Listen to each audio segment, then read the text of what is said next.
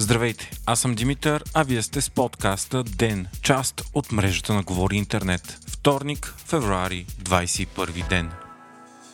Владимир Путин изнесе голямата си годишна реч днес. В нея той повтори опорките си, че за войната в Украина са виновни изцяло САЩ и съюзниците им, а Москва само защитава своя народ. Путин даде ясно да се разбере, че няма никакво намерение да отстъпва и прекъсва бойните действия. Той говори и за една самодостатъчна Русия и презова предприемачите да се откажат от интересите си в чужбина, от луксозните имоти и яхти и да правят бизнес само в родината си. Путин изкара себе си и страната си като абсолютно невидни в ситуацията и изцяло защитаващи сигурността си, но и традиционните ценности против морално прогнилия Запад. Президентът заяви, че не се бие с украинския народ, а срещу нацистския режим в Киев. Путин каза и че САЩ се стремят към неограничена власт, както и да откъснат територия от Русия и да я изтласнат от историческите и територии, които днес се наричат Украина. С което той отново показа, че въобще не признава правото на съществуване на тази държава. Путин говори за економиката на Русия,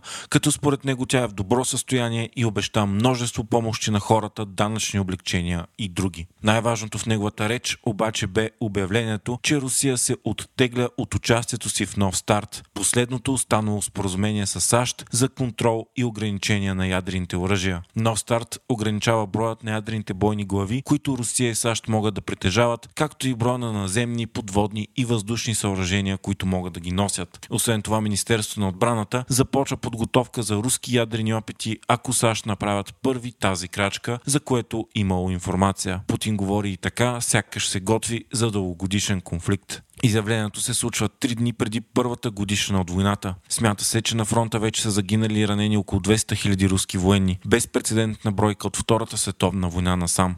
ООН пък обяви, че загиналите цивилни в Украина са над 8000 души, но това е върхът на айсберга и реалната бройка е много по-висока. На този фон военният министр на България Димитър Стоянов обяви, че страната ни не може да даде повече оръжие на Украина. Остава само да се подмини запасът от някои боеприпаси, а старите да бъдат дадени на Киев. Още оръжие може да се даде само ако парламентът одобри триъгълни сделки. Получаване на западно въоръжение в замяна на дадено за Украина.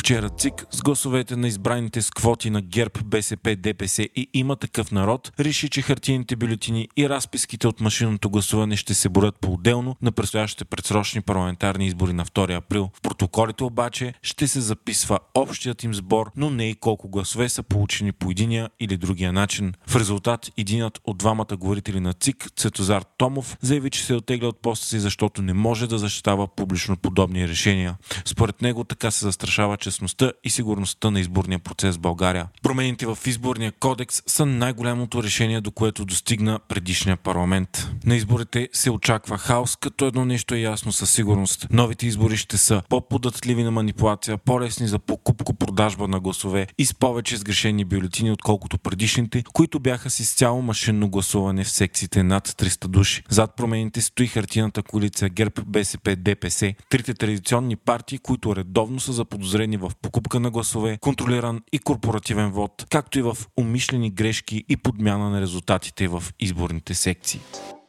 Христо Грозев твърди, че някои европейски страни разследват опит за покушение срещу него. Новината идва след като той не присъства на наградите Бафта, където филмът на Вални, в който участва, спечели статуетката за най-добър документален филм. Причината бе, че британската полиция му забрани, защото по този начин застрашава сигурността на останалите присъстващи. Грозев обаче ще присъства на наградите Оскар, където филмът също е номиниран, защото по негови думи в последните 40-50 години САЩ не е имал руски опит за атентат съдът даде зелена светлина за покупка на медицински хеликоптери. Това става след като Върховният административен съд потвърди решението на Комисията за защита на конкуренцията да отхвърли жалбата на американската компания Bell Textron Inc., която спираше процедурите. Textron не е участник в процедурата по пряко договаряне и жалбоподавателят не е доказал качеството си на заинтересовано лице, което би могло да оспори решението за откриване на процедурата. Така хеликоптерите ще бъдат закупени от италианската фирма Леонардо. Компанията Компанията бе и единственият участник в обществения търг, но предложената цена надвиши зададения бюджет и Министерството на здравеопазването започна процедура по пряко договаряне.